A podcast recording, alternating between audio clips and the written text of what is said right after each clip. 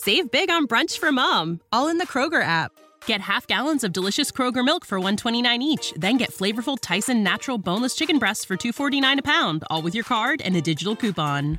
Shop these deals at your local Kroger today or tap the screen now to download the Kroger app to save big today. Kroger, fresh for everyone.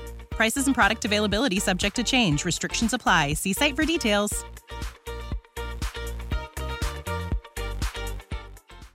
This podcast is sponsored by Talkspace. May is Mental Health Awareness Month, and Talkspace, the leading virtual therapy provider, is encouraging people to talk it out in therapy. By talking or texting with a supportive licensed therapist at Talkspace, you'll gain insights, discover truths, and experience breakthroughs that will improve how you live and how you feel. With Talkspace, just answer a few questions online and you'll be matched with a therapist. And because you'll meet your therapist online, you don't have to take time off work or arrange childcare. You'll meet on your schedule, whenever you feel most at ease. Plus, Talkspace works with most major insurers, and most insured members only pay a $25 copay or less. No insurance? No problem. If you want to make progress toward a mentally healthier place, Talkspace is here for you. Now get $80 off your first month with promo code SPACE80 when you go to Talkspace.com. Match with a licensed therapist today at Talkspace.com. Save $80 with code SPACE80 at Talkspace.com. Hello, everyone, and welcome to the first ever Jesus Stories podcast. I'm George Taylor, your storyteller, and this is, of course, episode one. Tell me the story of Jesus. Write on my heart every word. Tell me the story most sweetest that ever was heard. What are Jesus stories? Well, in a quick summary, it's a retelling of the life of Jesus. Why do this? Well, I mean, you can read the story for yourself in the Bible or in some other books, perhaps, but there are several reasons. First, I am a follower and believer in Jesus Christ. And in talking with some people and listening to the culture, it is clear to me that Jesus is probably the most misunderstood figure of all earthly time. His name is used flippantly as a curse, his personality is besmirched, and his actions misunderstood. He is called to task for things that are not any of his doing, and in short, he is not taken seriously as a figure for whom honor and respect is due. I may not be able to do anything about this in the overall culture. However, if I can help to correct the record in the minds of a few, I'll be happy. Now, how will I do this? In this podcast, I will retell the stories of Jesus in simple English, as any storyteller would do. I will help to clarify and understand the culture in which Jesus lived.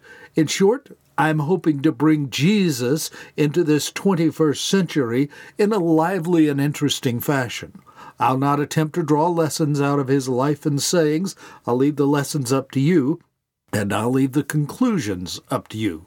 Although I'm thinking about offering my observations and lessons to you for a very small fee. You'll have to let me know if you'd be willing to support such an effort. However, some parables may require some further explanation. Where will I draw the material on Jesus' life from?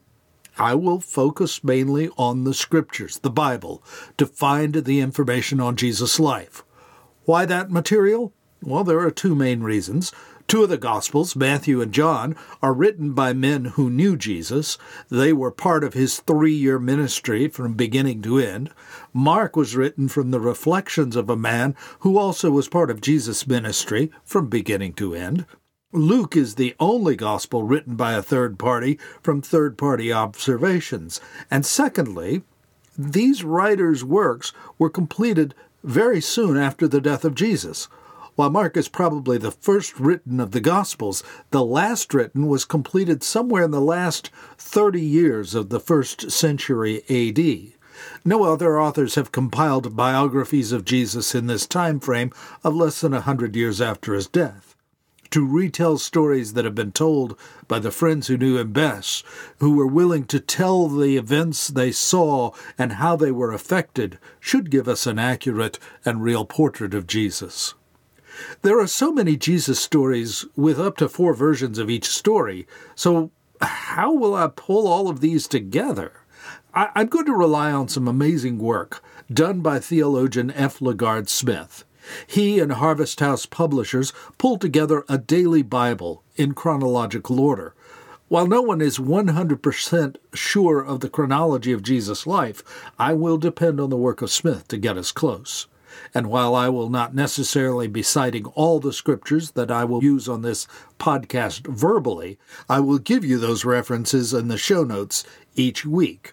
Be sure to check them out and verify what I'm saying to you. And by the way, if you find anything that isn't right, you let me know. I'll be sure to fix it.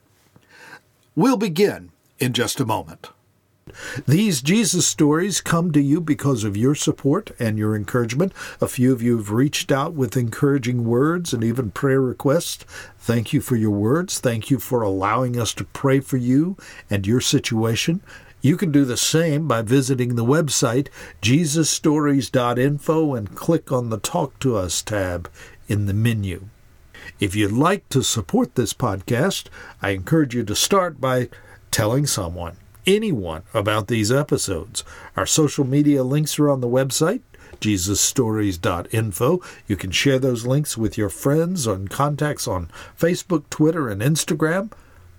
If you'd like to support us financially, click on the Support This Podcast tab and find the level of support that fits your budget. You can even become a monthly patron through Patreon and hear Jesus Stories extras.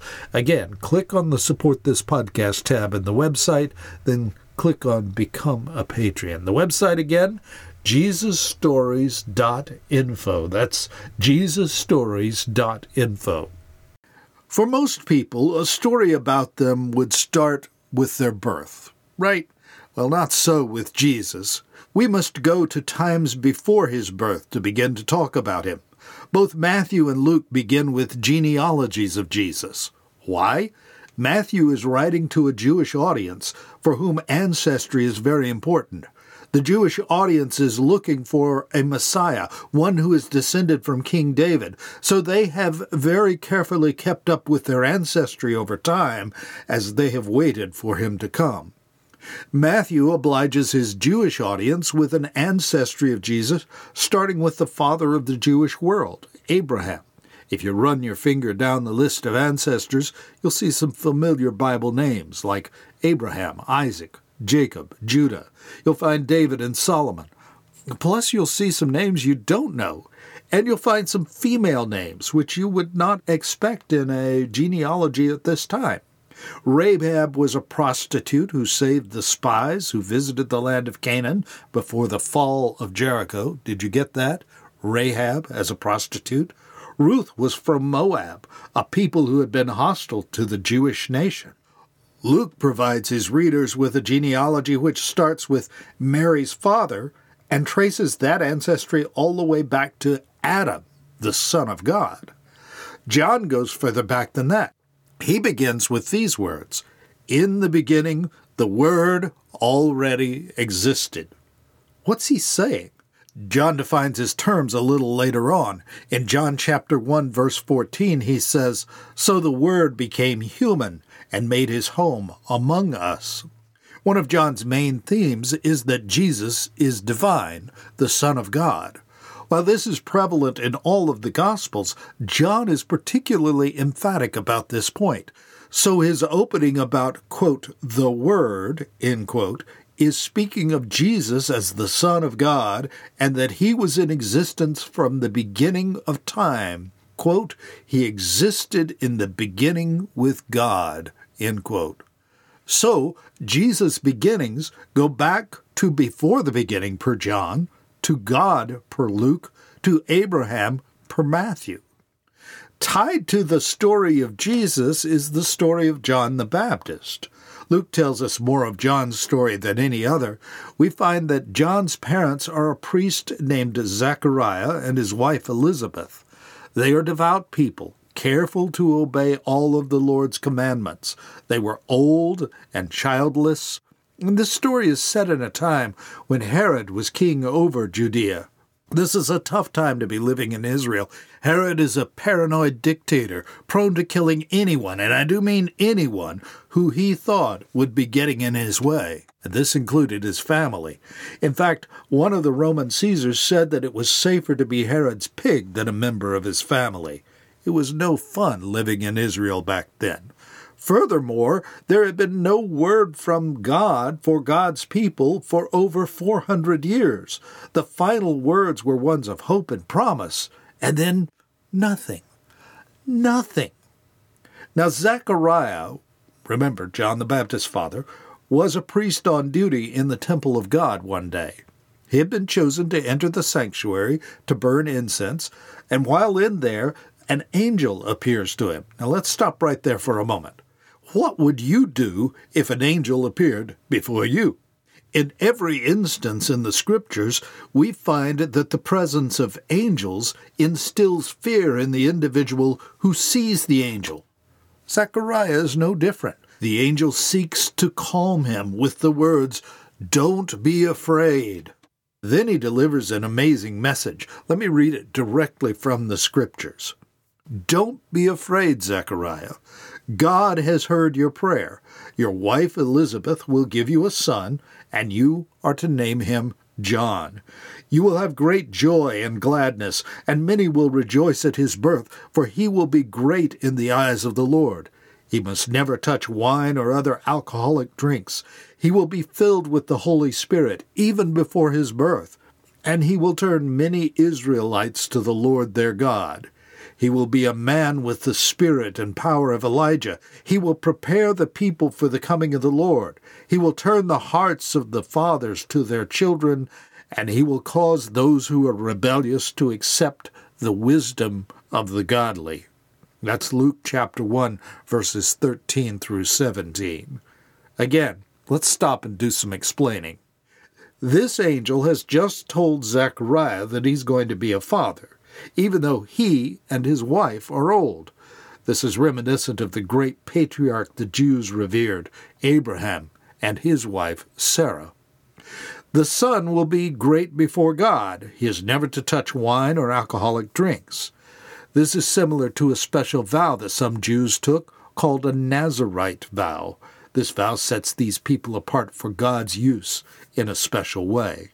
The son is compared to Elijah, one of Israel's great prophets, a prophet who stood up against a wicked king and queen of Israel, even though it could have cost him his life. And as we will see, this son will be compared to and even called Elijah. The angel's words echo the words which God had last spoken to his people 400 years earlier.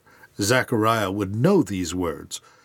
God had said in the Old Testament book of Malachi, chapter 4, verses 5 and 6, Look, I am sending you the prophet Elijah before the great and dreadful day of the Lord arrives. His preaching will turn the hearts of fathers to their children and the hearts of children to their fathers. Then look at the mission God has given him. He will prepare the people for the coming of the Lord. These are the words that have been spoken to Israel, words which Zechariah would know by the prophet Isaiah. These words are quoted by Mark. Look, I am sending my messenger ahead of you, and he will prepare your way. He is a voice shouting in the wilderness. Prepare the way for the Lord is coming. Clear the road for him. Now that's an amazing calling. So amazing that Zechariah has his doubts. How can I know that this is for real? he asks the angel. I am old. So is my wife. The angel identifies himself as Gabriel, who stands in the presence of God and is the deliverer of God's message to Zechariah. Since you don't believe, he says, you will be silent until the child is born. You won't be able to speak. All this takes a little longer than the usual burning of incense takes. The crowd outside the sanctuary is waiting for Zechariah to come out and wondering what's taking so long. And when he does come out, he cannot talk, and through his gestures they believe he has seen a vision. He goes home after his time of service, and sure enough, his wife Elizabeth becomes pregnant. She goes into seclusion for five months. She also praises God for taking away the disgrace of not having children. Now, what does this have to do with Jesus? Well, we begin to find out. We are six months into Elizabeth's pregnancy when the scene shifts from the hill country of Judea, where Zechariah and Elizabeth live, to the village of Nazareth in Galilee. We meet a virgin named Mary. She is engaged to be married to Joseph, whom Luke tells us is a descendant of King David. Gabriel, the angel, appears again with a message, this time to Mary. Greetings, favored woman, the angel says. The Lord is with you. Mary is wondering what this could mean, and she's probably afraid as well. Guess what Gabriel's next words are? Don't be afraid. Then he delivers the message from God. Again, let me read this from the scriptures. You will conceive and give birth to a son, and you will name him Jesus. He will be very great, and he will be called the Son of the Most High.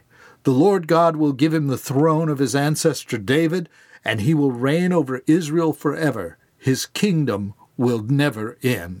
That's from Luke chapter 1, verses 31 through 33.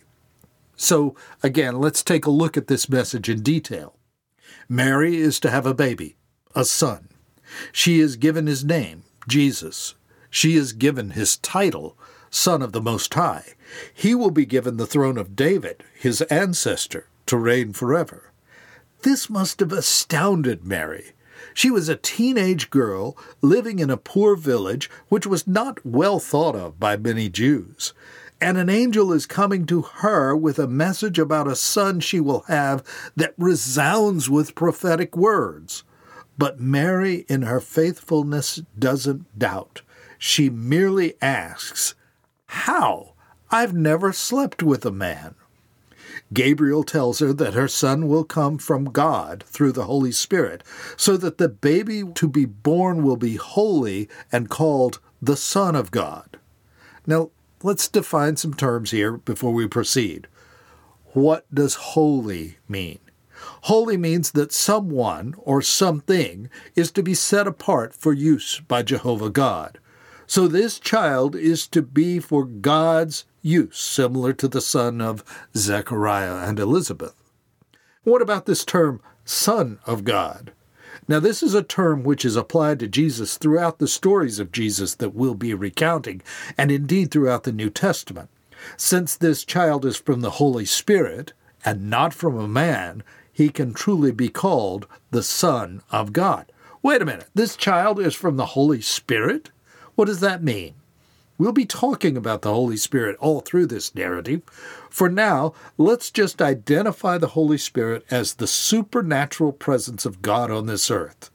You may not believe in the supernatural, and that's okay, but I don't know of any other term to really explain his presence. Know that this Holy Spirit is God, but as we'll discover later, we can't see him. We can only see the effects of his presence among us. Now, back to our story. Mary is still listening to the angel. He tells her that her relative Elizabeth is pregnant and in her sixth month. Mary responds, I am the Lord's servant. May everything you have said about me come true. So let's stop there. Let's summarize where we are.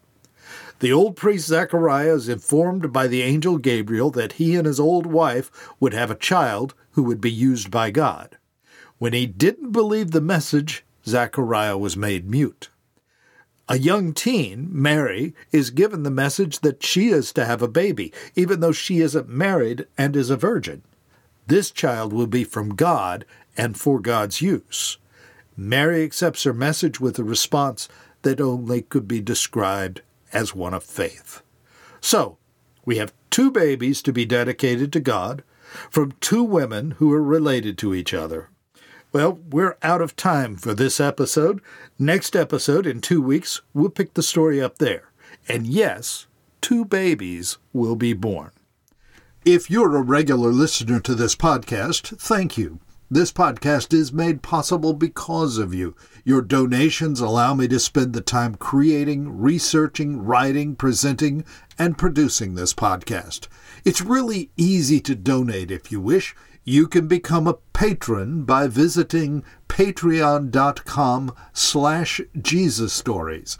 If you prefer another method of donation, I invite you to email me at jesusstories at outlook.com or send me a DM on Facebook, Instagram, Twitter, or LinkedIn. You'll find links to all the social media accounts in the show notes on our website, jesusstories.info info. That's jesusstories.info.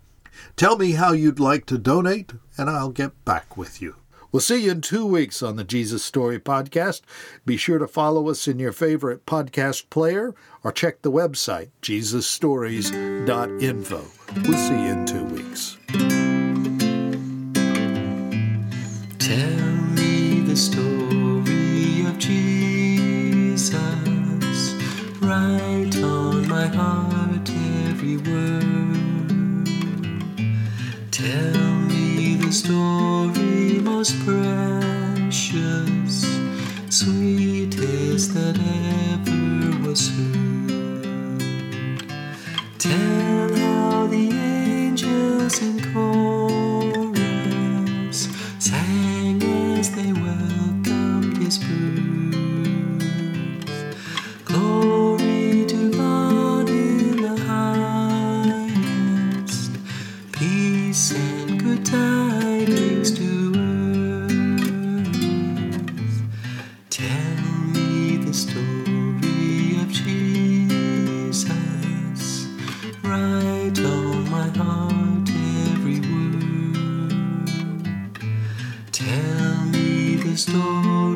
most precious, sweetest that ever was heard.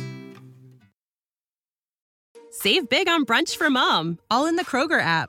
Get half gallons of delicious Kroger milk for 129 each, then get flavorful Tyson natural boneless chicken breasts for 249 a pound, all with your card and a digital coupon. Shop these deals at your local Kroger today or tap the screen now to download the Kroger app to save big today. Kroger, fresh for everyone. Prices and product availability subject to change. Restrictions apply. See site for details.